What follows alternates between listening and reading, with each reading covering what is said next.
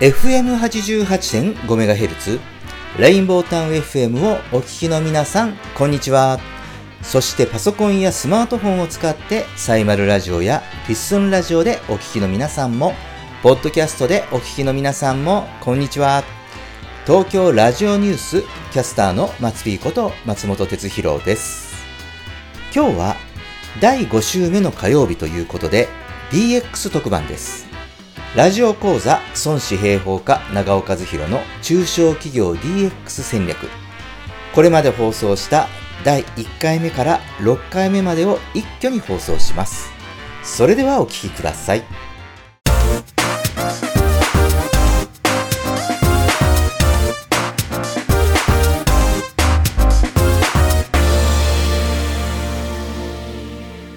孫子平方家長尾和弘の中小企業 DX 戦略。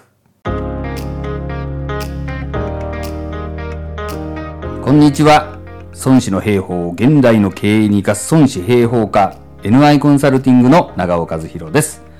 現在あらゆるビジネスシーンにおいて DX デジタルトランスフォーメーションが声高に叫ばれています。本やセミナーはもちろんネット上にも DX についてたくさんの情報が溢れています。ところが実際にはこんな方が多いのではないでしょうか。気にはなるけどうちにはどうせ無理。それって少人数の会社には関係ないでしょ DX にかけるお金もないし人もいません。そういったいつまでもネガティブな姿勢を見るにつけああもったいねじれったい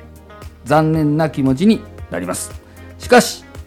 これまでに1万社以上の企業を見てきた私にはその理由がわかります。それは会社としての戦略と DX が紐づいていないマッチしていないからです。もっと言えばそもそも戦略がないからです。企業に戦略がありそれを実現するストーリーを考えればおのずと自社にもデジタル活用が必要であることに気づくはずなのです。そこでこの時間は戦略といえば孫子孫子の兵法から戦略の真髄を学びその精神を DX の具体的行動へと落とし込んでいくためのヒントをどんどん提供していきます。紀元前500年今から2500年前の兵法家孫子が DX を進めろと言っていたとしたらそんなはずないだろうと突っ込みたくなるでしょうが孫子の兵法をビジネスに応用しようとするとそんな声が聞こえてくるのです。この講座で皆さんにも孫子の声が聞こえてくるようになると思います。お楽しみに。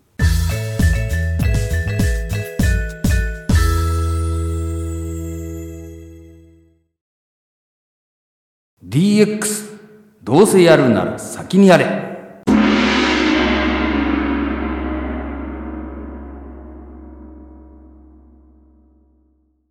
孫子の兵法にこういう言葉があります。先に戦地に降りて敵を待つ者は一死。遅れて戦地に降りて戦いに赴く者はロース。一死っていうのはのんびりしているっていう意味なんですけども、まあ、平たく言うと先に戦場についてですね敵を待ち受ける方はですねあの準備したり休憩したりすることができて有利になるんだけど遅れてですね戦場に来ると、まあ、疲れてですね準備もできずに戦うことになりますので不利になるよとそういう意味になります。ビジネスでも事前の準備や段取りが大事ですね。それができてると有利にことを進めることができます。ろくに準備もせずに時間ギリギリに駆け込んでくるようでは商談もうまくいきません。それと同じことを孫子が言ってると思ってください。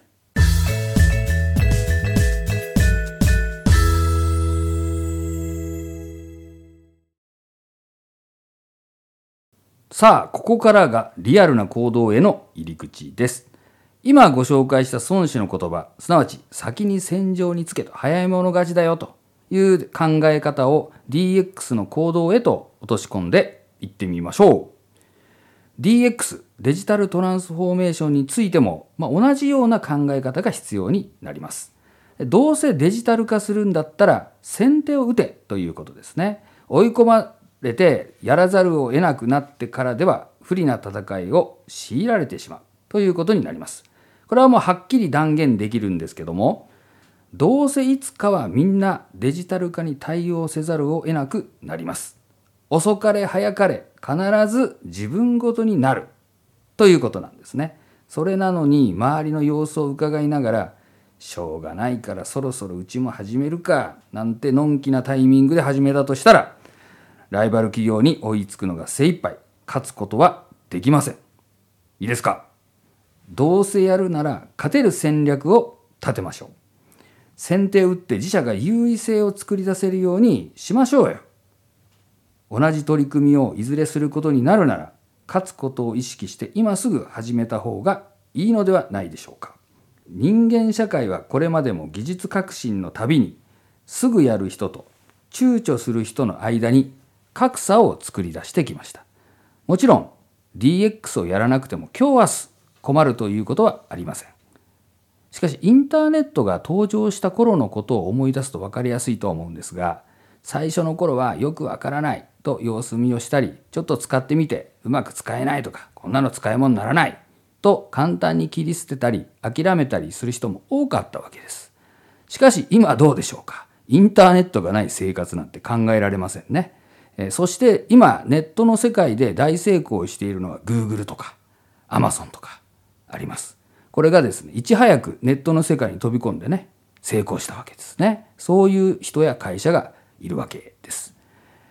今までは多少遅れをとっても後で追いつくことができたかもしれません。人口も増えマーケットが拡大していたからです。実際には椅子取りゲームみたいなものが起こっていて椅子に座れなくなった企業もいたはずなんですね。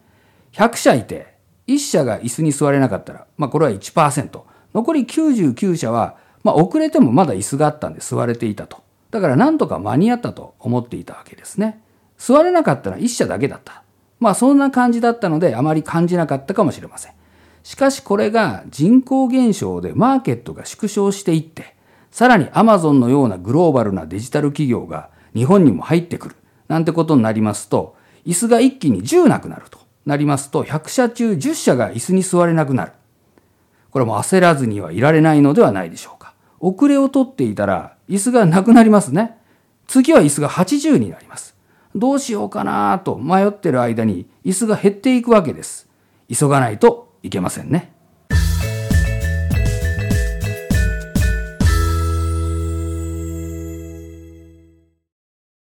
そんなこと言ってもデジタル人材などいないしお金もないんですといった言い訳をしたくなる人や企業も多いでしょう。そこで孫子にはこういう教えもあります。兵は拙速を聞くも未だ高級なるを見ざるなりという教えですね。これはですね、え拙速っていうのはこう拙い動きでも早くやれという教えですね。そっちの方が高級っていうのはうまくやろうと思って久しくなる。まあ長引いて長期戦になっちゃうっていう意味なんですけども、それよりも全然いいよということですね。多少まずい点があってもさっさと早くやって短期決戦で終わらせるべきだという教えになります。完璧を目指していてもですね世の中の変化も技術革新のスピードも速いのでいつまでも追いつけません DX も完璧にやろうやろうと思ってもねあの難しいんですねそれよりも拙速でいいから早くやるということが大事になりますそこで DX で重要になるキーワードがノーコードということになりますノーコードって最近耳にすることが増えてきましたが皆さんご存知でしょうか？ノーコードっていうのは、まあ、ノンプログラミングのことで、コードっていうのはプログラミングのことなんですね。それがいらないツールのことをノーコードツールと言います。これが最近かなり増えてきていて、このノーコードであればデジタル人材ではなくてもシステムを作ったり改変したりすることができるようになるわけです。もちろん細かい点でできないことがあったり、見栄えがちょっと悪いとか、多少の制約はあるのですが、そこは孫子の兵法、拙速を尊ぶ。今からプログラミングを覚えたりデジタル人材が採用できるのを待っていたのでいつになるか分かりませんからね。今はノーコードでホームページや通販のサイトも作れるし、スマホアプリなども作れます。今まで Excel などで管理していたようなデータを Web 上で共有するようなこともできるツールもあったりします。まだうちには無理なんだ。そのうちやらないといけないなと悠長なことを考えている人も多いのではないでしょうか。遅れをとって不利な戦いをしたくないなら先手を打つしかないのです。様子見をしている間に椅子取りゲームの椅子が減り、競合に取られていくことになるのです。DX、どうせやるなら先にやれ。それが勝つための戦略なのです。多少まずい点があってもやっていって、ダメならまた直せばいいのです。もう一度繰り返します。DX、どうせやるなら先にやれ今すぐノーコードで検索してノーコードツールを探してねあれこれ試してみてください次回もお楽しみに。孫子平方科 NI コンサルティングの長尾和弘でした。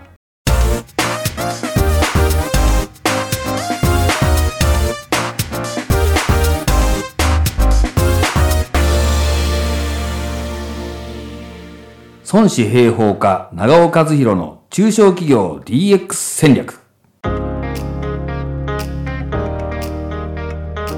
こんにちは。孫子の兵法を現代の経営に生かす孫子兵法家 NI コンサルティングの長尾和弘です。現在あらゆるビジネスシーンにおいて DX デジタルトランスフォーメーションが声高に叫ばれています。ところが未だに後ろ向きな反応をしてしまう人が多い。なぜなのか。これまでに1万社以上の企業を見てきた私にはその理由がわかります。それは戦略と DX が紐づいていないからです。もっと言えばそもそも戦略がないからです。そこでこの時間は戦略といえば孫子。孫子の兵法から戦略の真髄を学びその精神を DX の具体的行動へと落とし込んでいくためのヒントをどんどん提供していきます。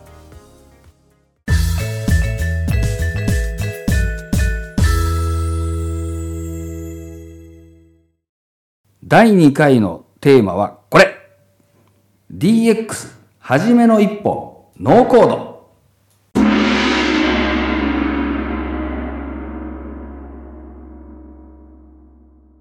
孫子の兵法にこういう言葉があります。小敵の剣なるは大敵の虜なり。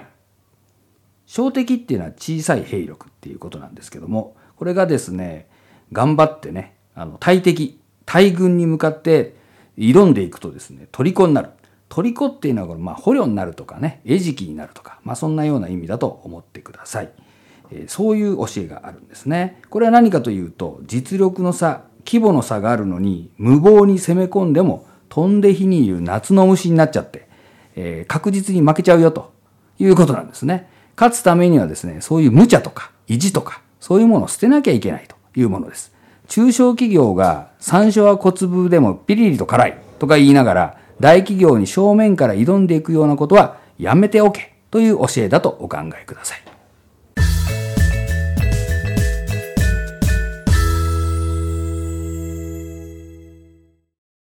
さあ、ここからがリアルな行動への入り口です。そこで改めて DX とは何ぞやということを確認しておきたいと思います。経済産業省の定義が分かりやすいと思いますので、ちょっと引用してみたいと思います。企業がビジネス環境の激しい変化に対応し、データとデジタル技術を活用して顧客や社会のニーズをもとに製品やサービス、ビジネスモデルを変革するとともに、業務そのものや組織、プロセス、企業文化、風土を変革し、競争上の優位性を確立することという定義になっております。ここでですね、あの、素晴らしいのは、ビジネスモデルの変革が大事だという指摘、そして業務そのものや組織プロセスはもちろん企業文化や風土まで変革しようとしているっていう点がですね、えー、いいですね。そして競争上の優位性を確立するというところを目指すんだというゴールまで明示しているっていうところが非常にわかりやすいと思います。ただし、この言葉でかえって DX へのチャレンジをためらってしまう方もいるかもしれません。ビジネスモデルを変革しろといきなり言われても、そんなのできないよと、えー、頭を抱えている経営者の方、ご安心ください。大丈夫です。そのためにこの講座があるのです。要するに問題は、戦略がなく、それを実現するビジネスモデルも描けていないということであって、デジタル技術とかデジタル人材という問題までいっていないということなんですね。だからこそ孫子の兵法が必要であり、孫子の兵法で戦略を学ばなければならないのです。DX っていうのは経済産業省の定義でわかるように、というか分かったようで分からないっていうね、えー、明確なこれという形がないんですね。だから DX を紹介しようと思うと、結局事例を紹介するということになります。こんなことが DX ですよ。こんな会社がありましたよ。と。まあそういうことになるんですが、多くの場合、米国の IT 系の企業の成功例が紹介されることが多いんですね。そして、プラットフォーマーになれとか、ゲームチェンジャーを目指せといったかっこいい横文字のビジネスモデルを目指せと来るわけです。これが大敵なんですね。大手企業や上場した巨大ベンチャーが莫大な資金を投じて大赤字を垂れ流しながらようやく実現したプラットフォーマーやゲームチェンジャーなど中小企業がね目指してはいけないんですね。このプラットフォーマーとかゲームチェンジャーと言われるとなんかすごそうに感じるんですけども、まあ、実際には大赤字だったりするわけですねで。そんなのを中小企業がやろうと思っても無理なんですけども、多くのコンサルタントなどがですね、プラットフォーマーになるとか、ゲームチェンジャーなんだと、ビジネスモデルを変えるんだ、みたいなことを言っているので、気をつけていただきたいと思います。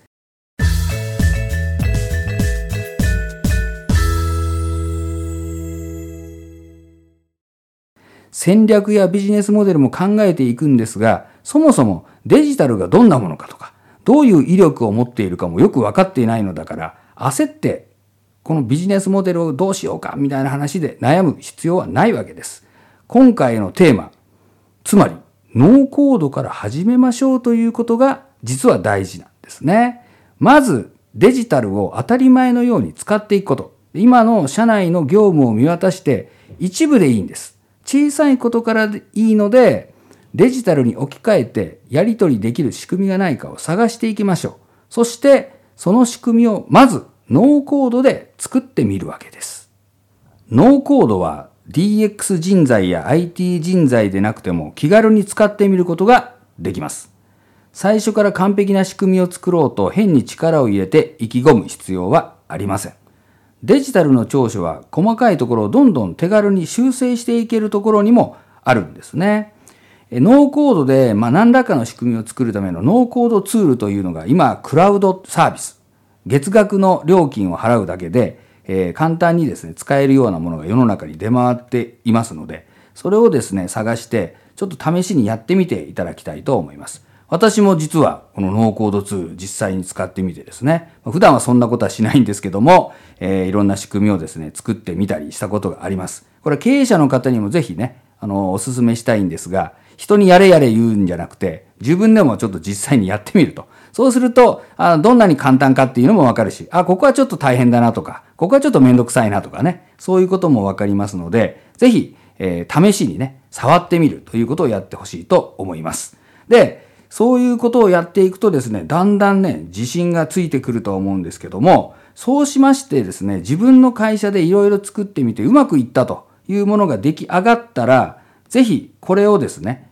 同業他社に販売するということを考えてみてほしいと思います。自社でうまくいった仕組みであればですね、これをですね、同業他社はきっとうまく使えるんじゃないかと思うんですね。日頃お付き合いのある会社にちょっと声をかけてみるとかから始めていただいたらいいと思うんですけども、えー、こういう仕組みがあるんだけどどうと。まあ最初はですね、えー、安くあのご提供すればいいでしょうね。あの、まず使ってもらってですね、そしていろんな、もっとここをこういうふうにならないのかとか、ここもちょっとこうなったら便利なのにといったようなことをですね、えー、言われたら、これまたノーコードですから改善ををしていきます。で、そういうですね、えー、クレームというか、えー、文句を言われたらですね、えー、これはもうアイデアの宝庫だと思って、どんどん取り入れてですね、どんどん改善をしていくと。そうするとさらに良くなって、もっと高く売れるかもしれませんし、別の業界にも売れるかもしれませんね。まあそういうふうに、えー、デジタルのツールを販売して、そしてまあ場合によってはそれをどう運用していくかというコンサルティングもしたらいいかもしれませんが、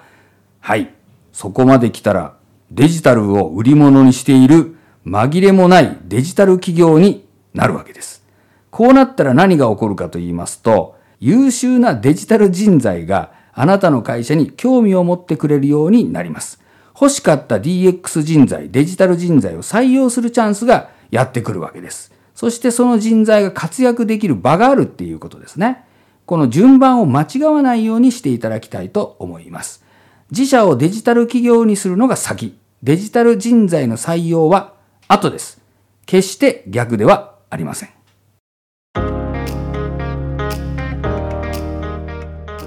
もう一度繰り返します。DX、はじめの一歩、ノーコード。今すぐノーコードでの業務改善にチャレンジを。次回もお楽しみに。孫子平方課 NI コンサルティングの長尾和弘でした。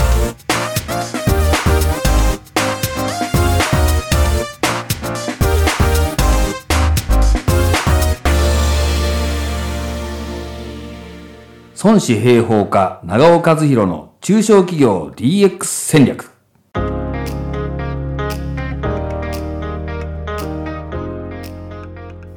こんにちは。孫子の兵法を現代の経営に生かす孫子平方家 NI コンサルティングの長尾和弘です。現在、あらゆるビジネスシーンにおいて DX が声高に叫ばれていますね。さすがにもうどんな会社もどんな組織も DX を意識せずにはいられないのではないでしょうか。ところが現場レベルでは実はまだまだ浸透していない。それどころかいやいやうちには関係ないよという声も聞こえてきます。なぜこのような反応になるのか。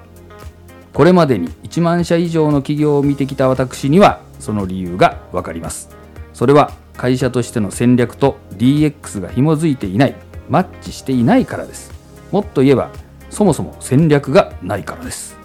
企業に戦略がありそれを実現するストーリーを考えればおのずと自社にもデジタル活用が必要であることに気づくはずなのです。そこでこの時間は戦略といえば孫子。孫子の兵法から戦略の真髄を学びその精神を DX の具体的行動へと落とし込んでいくためのヒントをどんどん提供していきます。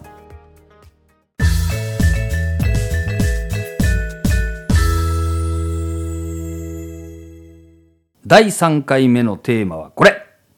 目指すのは事業拡大デジタル化。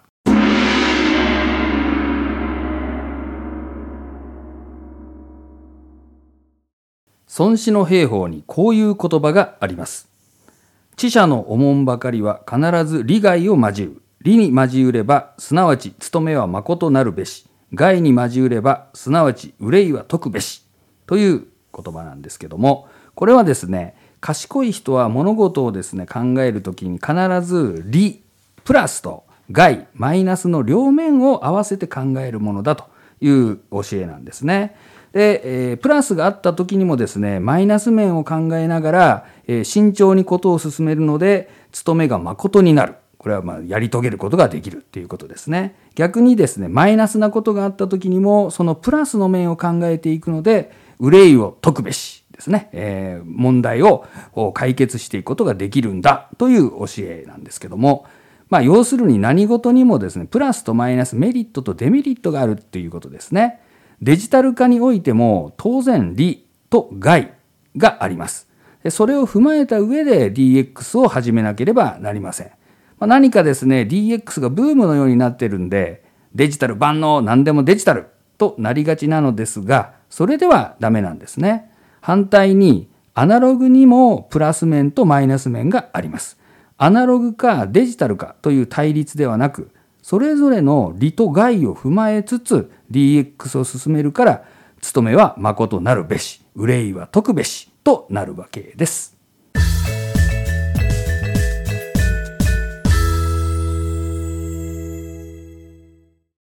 さあ、ここからがリアルな行動への入り口です。DX を始めた場合の利害、つまりメリットとデメリットをしっかりと理解しておきましょう。まず、メリット。一言で言えば、これにつきます。デジタル化の最大のメリットは、時空を超える。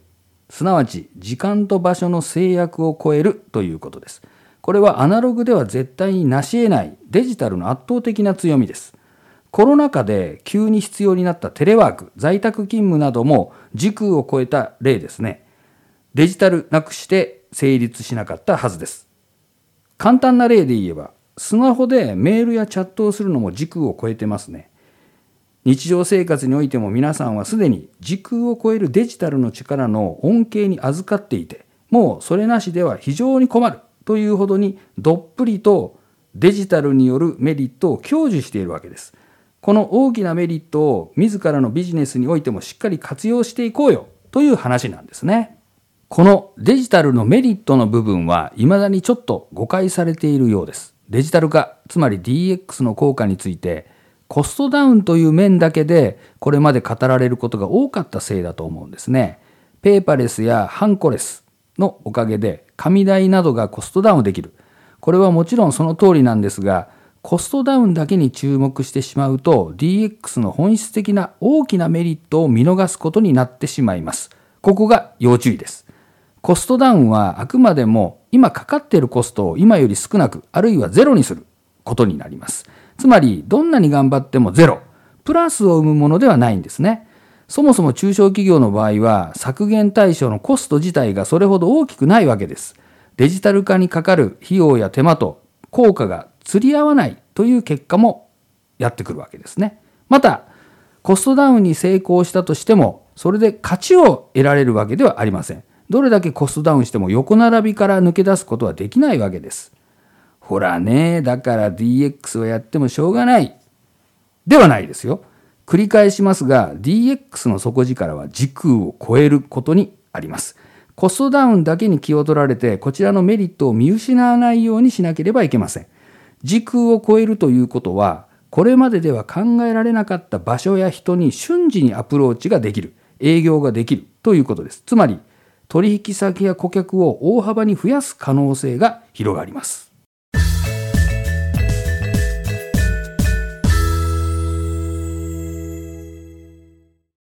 しかも、それを限界費用ゼロでできるのがデジタル化のすごいところです。限界費用というのは分かりやすく言うと、商品を一つ生産したり販売したりするときに発生する追加のコストのことなんですね。リアルなものの場合には、一つ生産するたびに原材料費がかかります。販売するにも人件費などのコストがかかります。ところがデジタルの場合はそれがかからない。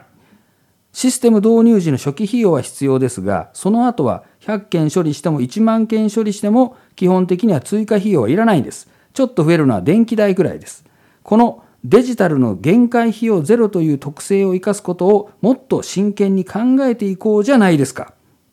中小企業が DX によって他社に勝つ、イコール競争優位性を確立するためには、限界費用ゼロのデジタルの力によって顧客数アップ、売上アップなど数、量を増やし、事業を拡大していくという戦略を持つことが重要です。電話やファックスやハガキで注文を取っているとしたら、対応する人が必要で受注が増えるほどコストもかさみます。しかし、デジタルならいくらでもウェルカムです。限界費用ゼロなわけですから、コスト負担なく、例えば顧客をこれまでの数倍、数十倍、数百倍に増やすことも可能です。ただし、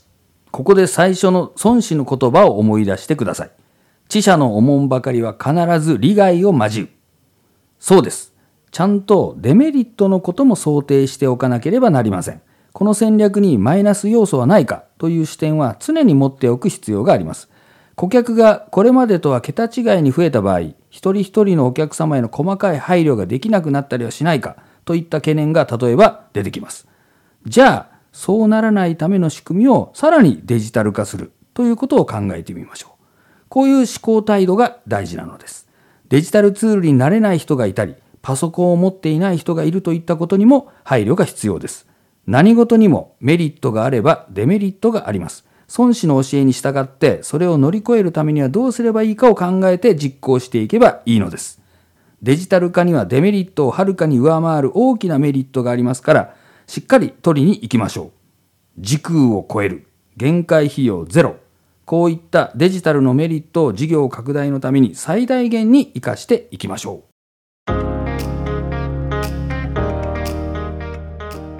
最後にもう一度繰り返します。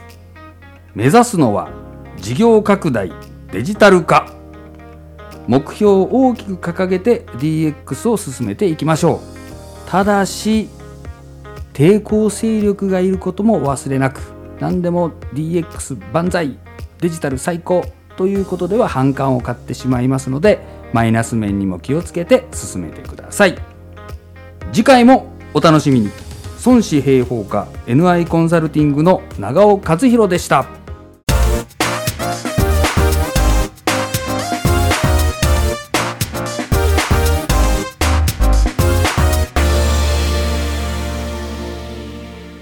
孫子平方科長尾和弘の中小企業 DX 戦略。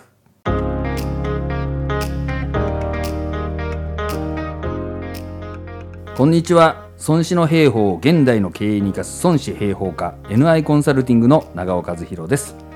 現在あらゆるビジネスシーンにおいて DX デジタルトランスフォーメーションが声高に叫ばれていますね。さすがにもうどんな会社もどんな組織も DX を意識せずにはいられないのではないでしょうか。ところが現場レベルでは実はまだまだ浸透していない。それどころかいやいやうちには関係ないよという声も聞こえてきます。なぜこのような反応になるのか。これまでに1万社以上の企業を見てきた私にはその理由がわかります。それは会社としての戦略と DX が紐づいていないマッチしていないからです。もっと言えばそもそも戦略がないからです。企業に戦略がありそれを実現するストーリーを考えればおのずと自社にもデジタル活用が必要であることに気づくはずなのです。そこでこの時間は戦略といえば孫子孫子の兵法から戦略の真髄を学びその精神を DX の具体的行動へと落とし込んでいくためのヒントをどんどん提供していきます。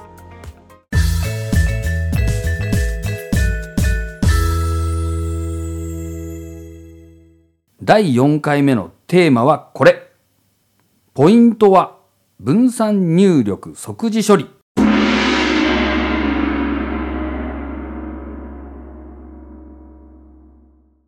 孫子の兵法にこういう言葉があります。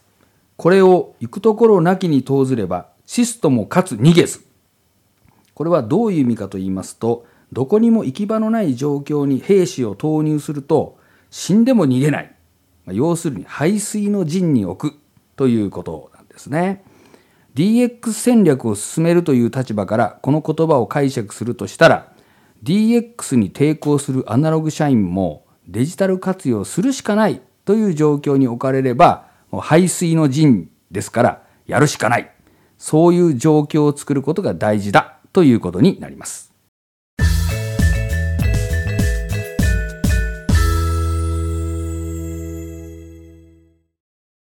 さあ、ここからがリアルな行動への入り口です。DX に抵抗するアナログ勢力。きっと多かれ少なかれどの会社にもいらっしゃることと思います。今のままで問題ないんだからこのままでいいじゃないですか。DX? いやいや、そういう流行り物に乗っかりたくないですね。え？ー、デジタル化するからルールが変わる？そんなのめんどくさいな。などなど、現状維持派、新しいもの毛嫌い派、めんどくさがりたちの抵抗は結構手強いものです。この時、まず最も大切なのはトップがぶれないこと。強い意志で進めていきましょう。うちの会社は DX によって事業拡大し、競合他社に勝つんだという気持ちを持ち続けてください。抵抗勢力というのは大体いつでも一定数は現れるものです。特に今回の DX 推進のように新しいことに対する拒否反応を持つ人はとても多いですよね。新しい技術を自分だけがうまく使えなくて取り残されてしまうかもしれないという恐れがあるのかもしれません。だったら変化なんてない方がいい。今のままがいい。そんな現状維持派にはぜひキーボードが現れた頃のことを思い出していただきたいと思います。文字を打つためのキーボードが現れた時、最初の頃は多くの方が手書きの方が早い、キーボード打つのは時間がかかるし面倒だと感じたはずです。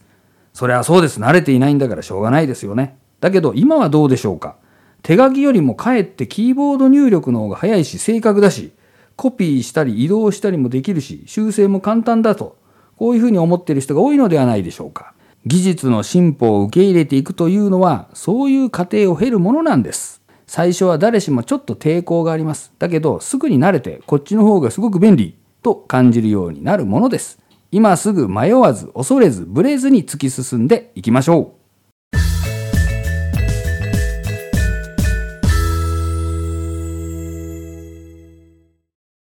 そんな抵抗勢力をデジタル化するしかない排水の陣に置くチャンスが、インボイス制度と電子帳簿保存法、いわゆる電帳法への対応です。インボイス制度によって請求書や領収書の処理が煩雑になりますから、システム化する企業が増えてきます。そうすると、今は少なくても電子取引が増えます。電帳法の対応も増えることになります。電子保存が増えたら義務化されていない請求書や領収書の保管も電子にした方が効率がいいということになります。個人事業などで本当に取引が少なくて経理処理も少ないという場合を除いてデジタル化は避けて通れません。いつまでもブツブツつべこべ文句を言っている人にはポンと肩でも叩いてこう言いましょう。インボイスとか伝承法とかあるからやるしかないよ。法律のせいにして抵抗勢力を黙らせて粛々と DX を進めましょう。そしてこの時大事なのが今回のテーマとして掲げた分散入力即時処理です。この仕組みをノーコードで作りましょう。分散入力即時処理で何がどう変わるのか。わかりやすい例が交通費などの経費の生産業務です。今までは経費を使った人それぞれが領収書をまとめて経理の人に渡して経理がそれを入力して集計するというパターンが多かったと思います。このプロセスを変えるわけです。経費を使った人一人一人に自分で入力される。これが分散入力ということになりますね。入力されたデータは即時に処理されて、あらかじめ設定した科目ごとに振り分けられて計上されていく。一瞬で経費のデータが完成します。経理の人たちはそれによって新たに生み出せた時間や労力をより戦略的に有効活用していくことができます。これをしなかったらどうなるか。システムを導入してデジタル化しても経理部門の負荷が増えて何ら改善もされず法改正に対応しただけで終わることになるので注意が必要です。ここで気をつけてほしいのですがこういう仕組みを円滑に運用していくためには分散入力する人たちそれぞれつまり従業員全員の固有の ID を持っていることが前提となります。例えばこれはですね、グループウェアと一般に呼ばれるようなツールを入れるのがいいと思うんですけども、えー、社員だけじゃなくて、アルバイトやパートの方も含めて全員にですね、ID、まあ、要するに社員の登録、ユーザーの登録みたいなことをするわけですね。それによって、インボイスや伝承法に関係のない社内のやり取りもデジタル化され、分散入力即時処理できるようになります。例えば店舗間とか拠点間で情報のやり取りをしていたりですね今までファックスとか電話とか場合によっては郵送とか宅配便などでやり取りしていたようなものがですね全部このデジタルの上に乗っかっていくようになります。こうすることによってですねコストも下がっていくことになってデジタル活用がどんどん進んでいくわけです。さらにこのグループウェアというものにはですね、大体ワークフローという機能があるんですね。で、このワークフローというのは、まあ一般に電子倫理なんて言われたりするんですけども、社内のですね、まあ倫理の承認とか、作業の依頼みたいなものをあらかじめ決められたルール、またルートで、えー、デジタル上でですね、処理をする。そういう仕組みなんですが、これをですね、きちんと設定いたしますと、社内のですね、いろんな手続き、がですね、ルール化され、そしてルートがきちんと決まってですね、処理をされるようになって、それがですデジタル保管もされるということになりますので、効率アップとコストダウンが実現することになります。ここまで来ますと、抵抗勢力も普段の業務の中でですね、便利だな、早い、簡単といったことを実感できるので、もう誰も文句を言う人はいなくなるはずです。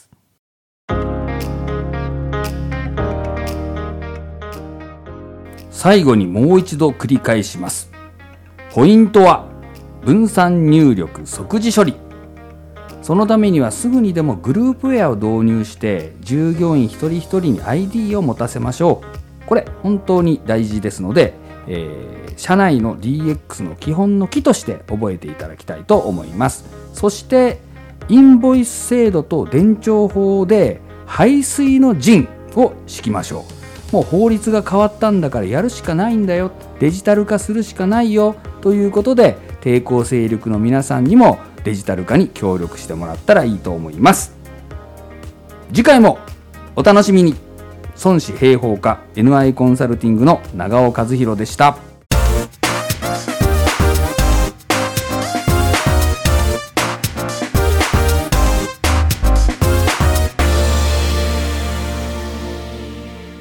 孫子平方家長尾和弘の中小企業 DX 戦略。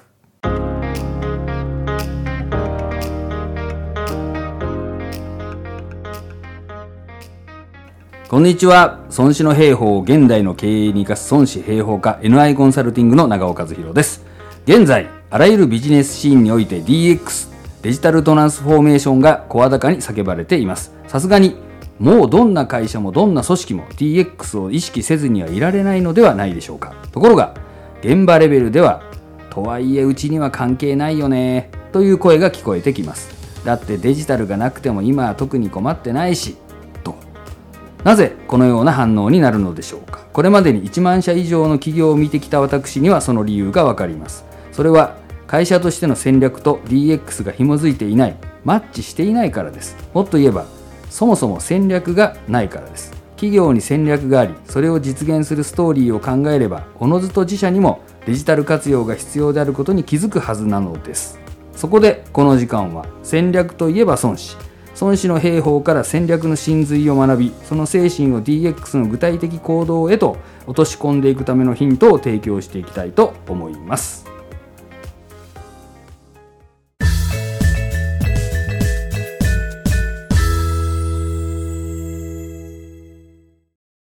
第5回目のテーマはこれデジタルでまずは守りを固めよう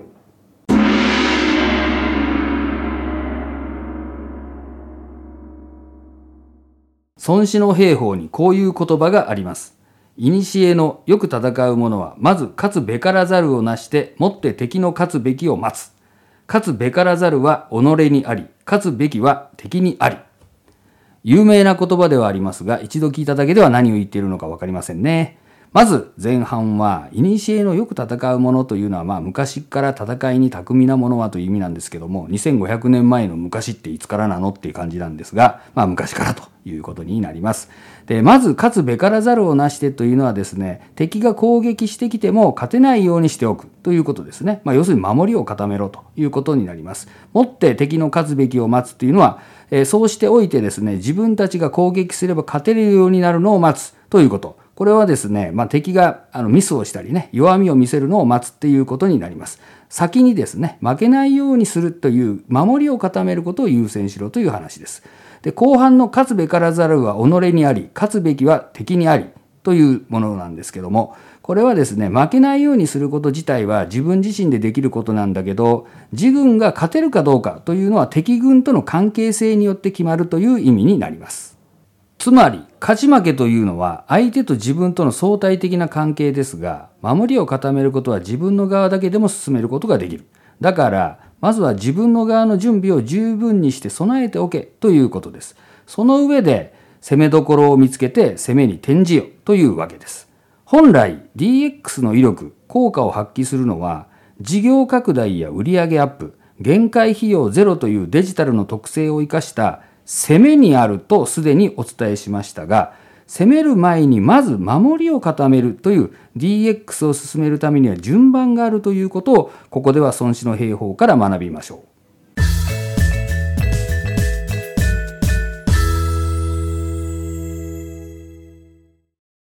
さあ、ここからがリアルな行動への入り口です。自分たちの守りを固めるというのは一体どういうことなのか。それは前回お伝えしたように、社内の業務効率をデジタルの力で上げてコストダウンも実現し、経営体質を強化するということです。具体的には、社員全員に固有の ID を付与する。そのために何らかのグループウェアを導入しましょう。一般にグループウェアと呼ばれるものはいろんなサービスが各社から出ていますので、内容や予算などを考えつつ選んでください。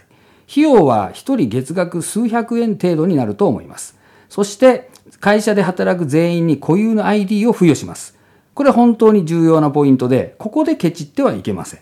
全員が ID を持つので、社内の連絡や業務処理をデジタル上に移すことができるようになるわけです。例えば、すべての車に ETC がついていたら、一般レーンがいらなくなってコストダウンできると思いませんか？非 ETC 車は数パーセントに過ぎないのですが、これが残っているために余計なコストがかかっているのと同じだと考えてください。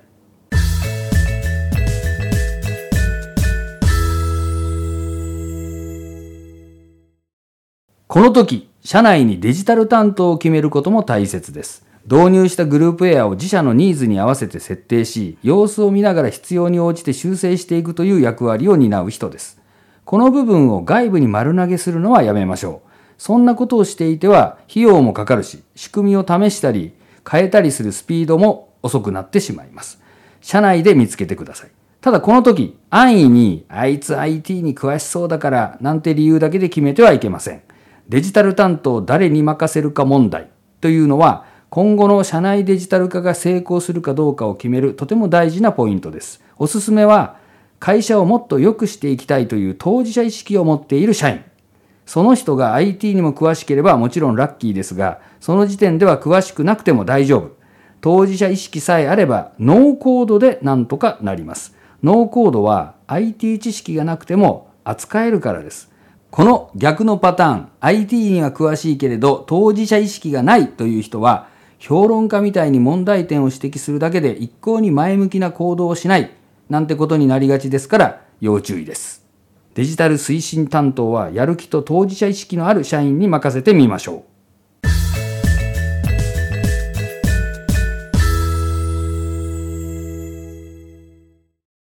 さあ、グループウェアを導入して全社員に ID が付与されて社内のやる気満々のデジタル担当者も決まりました。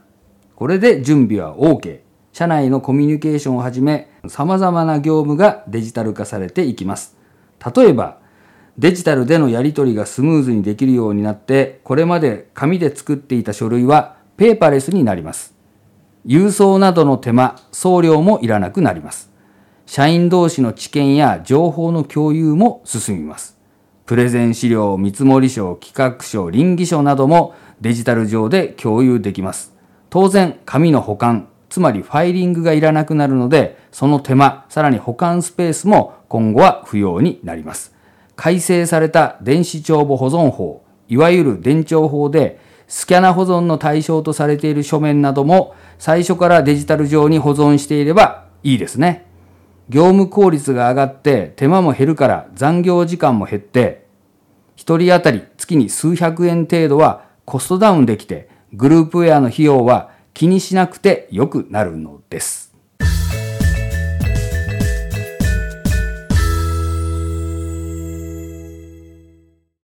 うわー、デジタル化ってすごい。よかったよかった。と、まずは大いに喜んでください。ただし、この段階で満足してしまってはいけません。これが今回の孫子の教えです。ここまでのことは守りを固めただけなのです。まだ全然勝っていない。ここで立ち止まっていては会社の成長は望めません。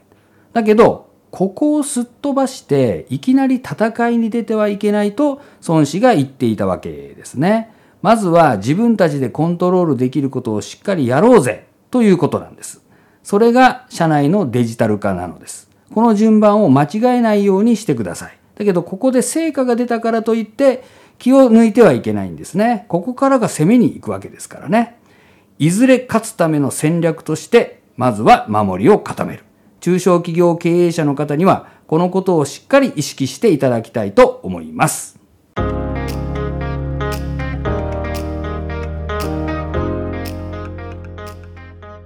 最後にもう一度繰り返します。デジタルでまずは守りを固めよう。守りを固めるというのは社内の業務効率を改善しコストダウンするということ。人や時間、資金の余力を作って攻めに転じるための体力を蓄えましょう。次はいよいよ戦いの場へ。勝ちに行きます。次回もお楽しみに。孫子平方家 NI コンサルティングの長尾和弘でした。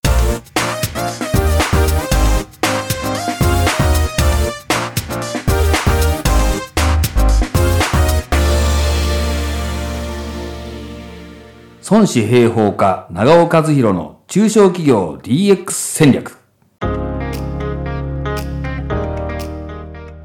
こんにちは。孫子の兵法を現代の経営に生かす孫子兵法家 NI コンサルティングの長尾和弘です。現在あらゆるビジネスシーンにおいて DX デジタルトランスフォーメーションが声高に叫ばれています。さすがにもうどんな会社もどんな組織も DX を意識せずにいられないのではないでしょうか。ところが現場レベルではうちには DX なんて無理という声が聞こえてきます。なぜこのような反応になるのでしょうか。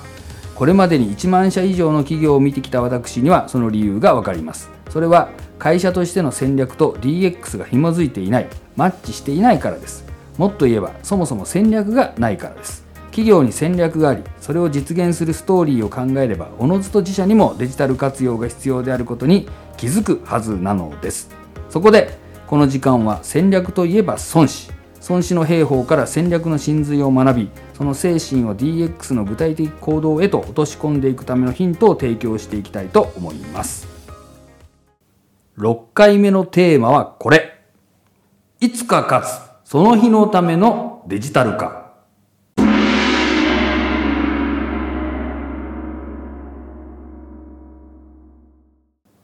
孫子の兵法にこういう言葉があります。百戦百勝は善の善なるものにあらざるなり。戦わずして人の兵を屈するは善の善なるものなり。この言葉の意味は100回戦って100回とも勝利を収めたとしてもそれは善の中の善つまり最善ではない。実際に戦うことなく敵を屈服させることこそが最善なんだ。ということです。えどういうこと？百戦百勝ってすごいじゃないのと思いますよねでもこれは孫子の兵法の中でも最も大事な教えの一つなんです。いわく、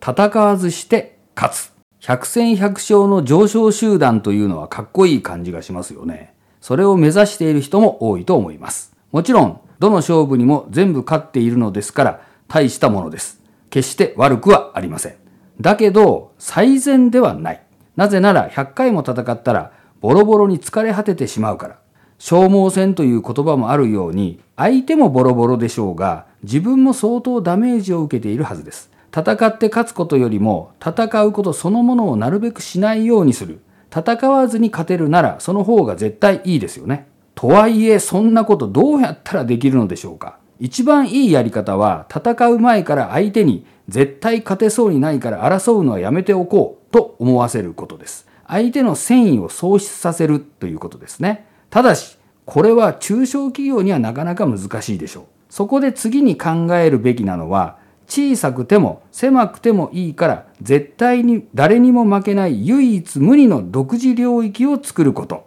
敵がいなければ戦う必要もないということです。少なくとも敵との正面衝突全面戦争は避けるのです。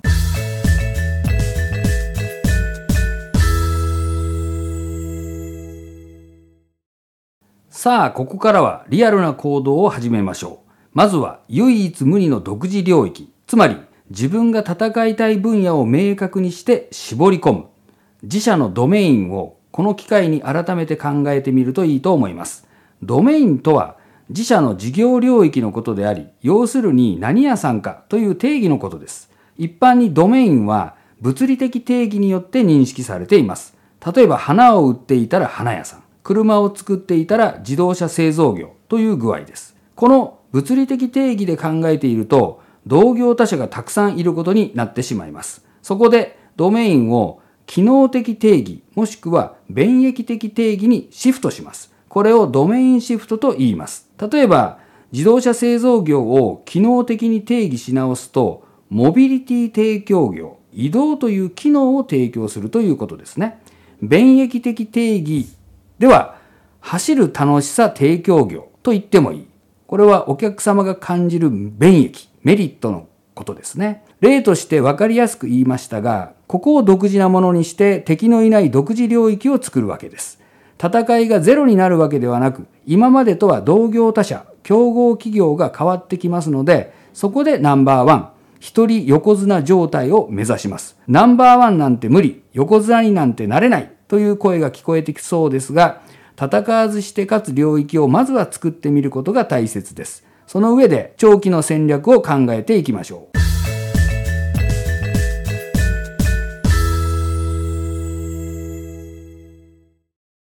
独自領域なんて無理という人のために孫子の兵法からもう一つご紹介します。戦いの地を知り戦いの日を知らば千里なるも戦うべし。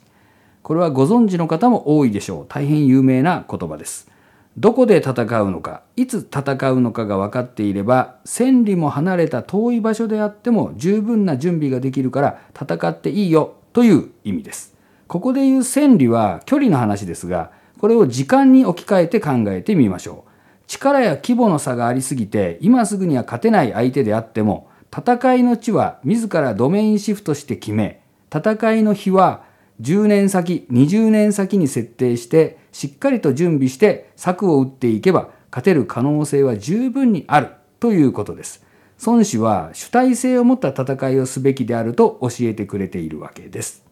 あれ？今日はもう半分以上聞いたのに戦略の話ばかりで DX の話が出てきてないようなと思った方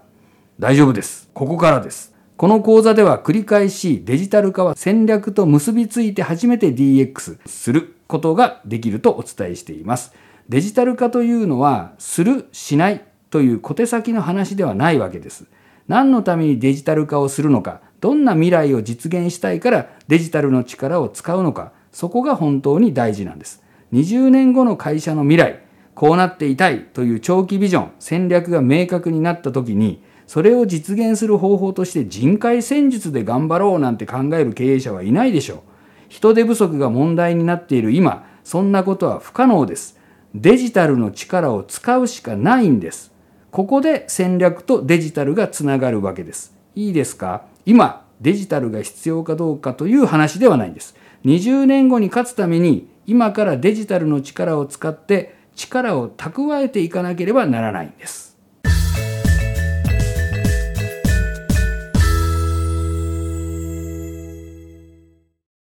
だけどいきなり20年後のビジョンと言われてもなそうおっしゃる方がいるかもしれません。30年を超えるコンサルティング経験の中で1万社を超える企業を見てきましたが、ビジョンや戦略のない会社というのは実は結構あるんです。ビジョンなんてなくても毎日それなりに稼げて、社員がみんな食べていけて、楽しくやっているならそれでいいじゃないか。そういう考えがあることも否定はしません。短期的なことしか考えられていないから、今のままでいい、デジタルなんて必要ないという話になるわけです。しかし、20年後の自社の姿を思い描けば、デジタル活用を避けて通ることはできないと誰しも気づくのではないでしょうか。DX の前提はその企業の戦略にあるのです。戦略やビジョンを考えるときには経営者の方が一人で孤軍奮闘するのではなく信頼できるパートナーとけんけんがくがく対話をしながら考えていくことをお勧めします。パートナーというのは社内の右腕のような人、軍師みたいな方でもいいでしょうし、手前味噌になりますが外部のコンサルタントを活用するという手もあります。チャット GPT を使う？なるほど。それもやってみる価値はあるかもしれません。ただし、AI が教えてくれる答えは、すでにどこかに存在している知識や情報が元となる標準値であり、論理的に考えたら誰もが到達する正解であって、戦略的ではありません。標準や正解ではない外れ値にこそ戦略の大事なヒントが隠れています。長期ビジョンを作り20年後に勝つために必要な戦い方を考えるとき、デジタルは大きな武器になってくれるでしょう。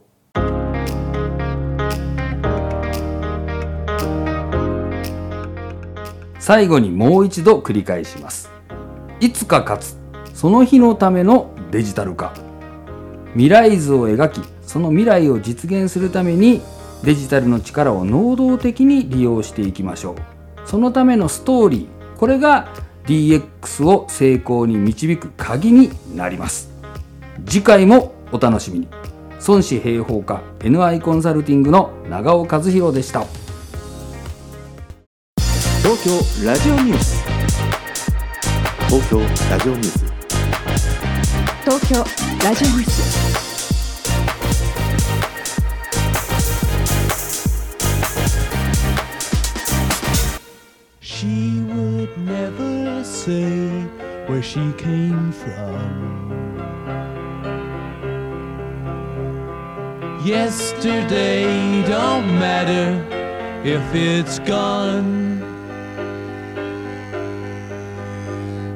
While the sun is bright